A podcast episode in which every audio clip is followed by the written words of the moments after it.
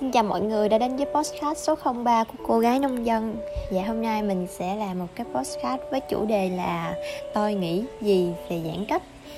À, Như mọi người đã biết ở Cần Thơ thì ngày hôm nay chính thức là ngày giãn cách toàn xã hội áp dụng đối với uh, quận Ninh Kiều theo chỉ thị số 16 và chỉ thị số 15 đối với quận Cái Răng thì những điều mà mình nghĩ ra đầu tiên cho cái kỳ giãn cách này đó là đây sẽ là một cái thời gian tuyệt vời để mà có thể suy nghĩ về bản thân.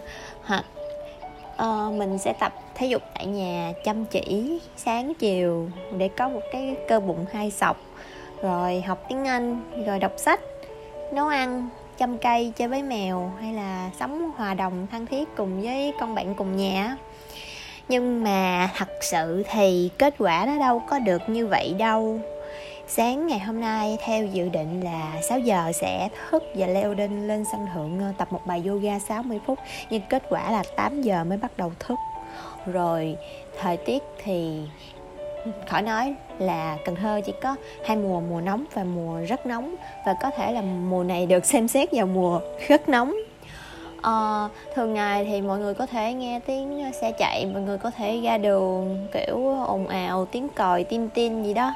Nhưng mà chỗ huyền ở ở trong này nè thì lâu lâu kiểu cũng nghe được một vài tiếng xe tiếng chim kêu tiếng én kêu kiểu như là một mùa đồng đồng quê nó ùa về vậy đó. Thì giữa cái nghĩ với cái thực tế nó diễn ra thì không giống gì với nhau lắm.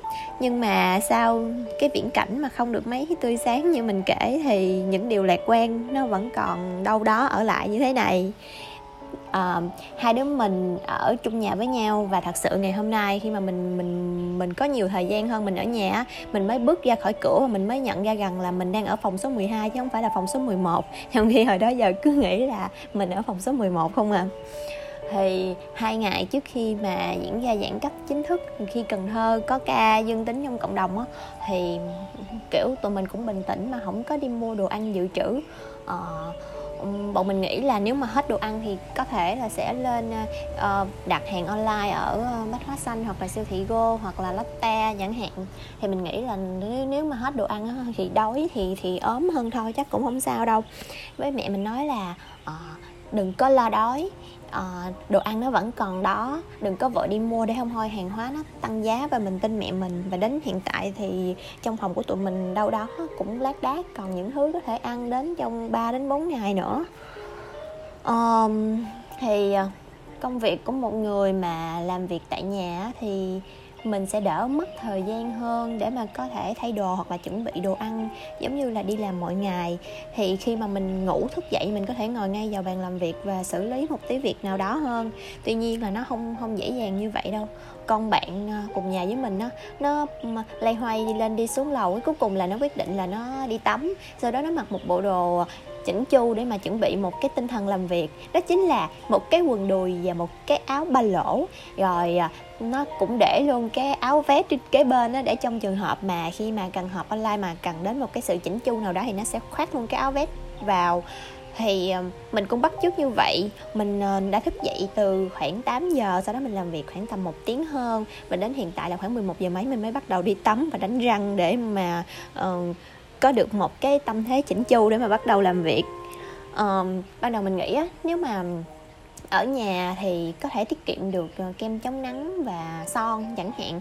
Nhưng mà khi mà nhìn vào gương tìm kiếm được một cái sự nhạt nhòa trên khuôn mặt á, thì mình quyết định là dẫn bôi kem dưỡng kem chống nắng sau đó tô thêm miếng son cho cảm thấy bớt đi cái sự lệch lạc khi nhìn vào gương đối với bản thân của mình um, ngoài ra thì bọn mình vẫn giữ liên lạc với mọi người thông qua các mạng xã hội. Đôi khi còn ờ, nói chuyện chém gió những cái tin tức kiểu hài hước buồn cười với nhau và vẫn cập nhật những cái thông tin về tình hình dịch qua các hội nhóm tích cực như là group chạy bộ hoặc là group ăn uống heo thì chẳng hạn.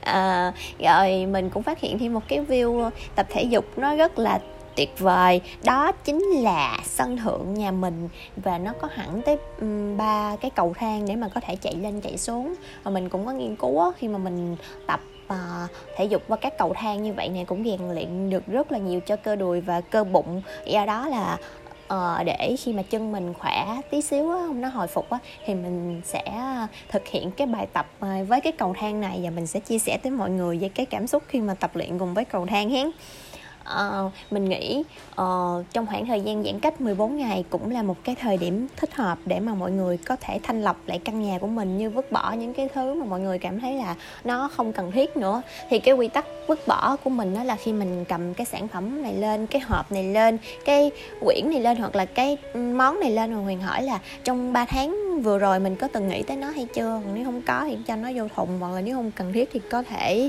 uh, chuyển nó đến một cái nơi phù hợp khác.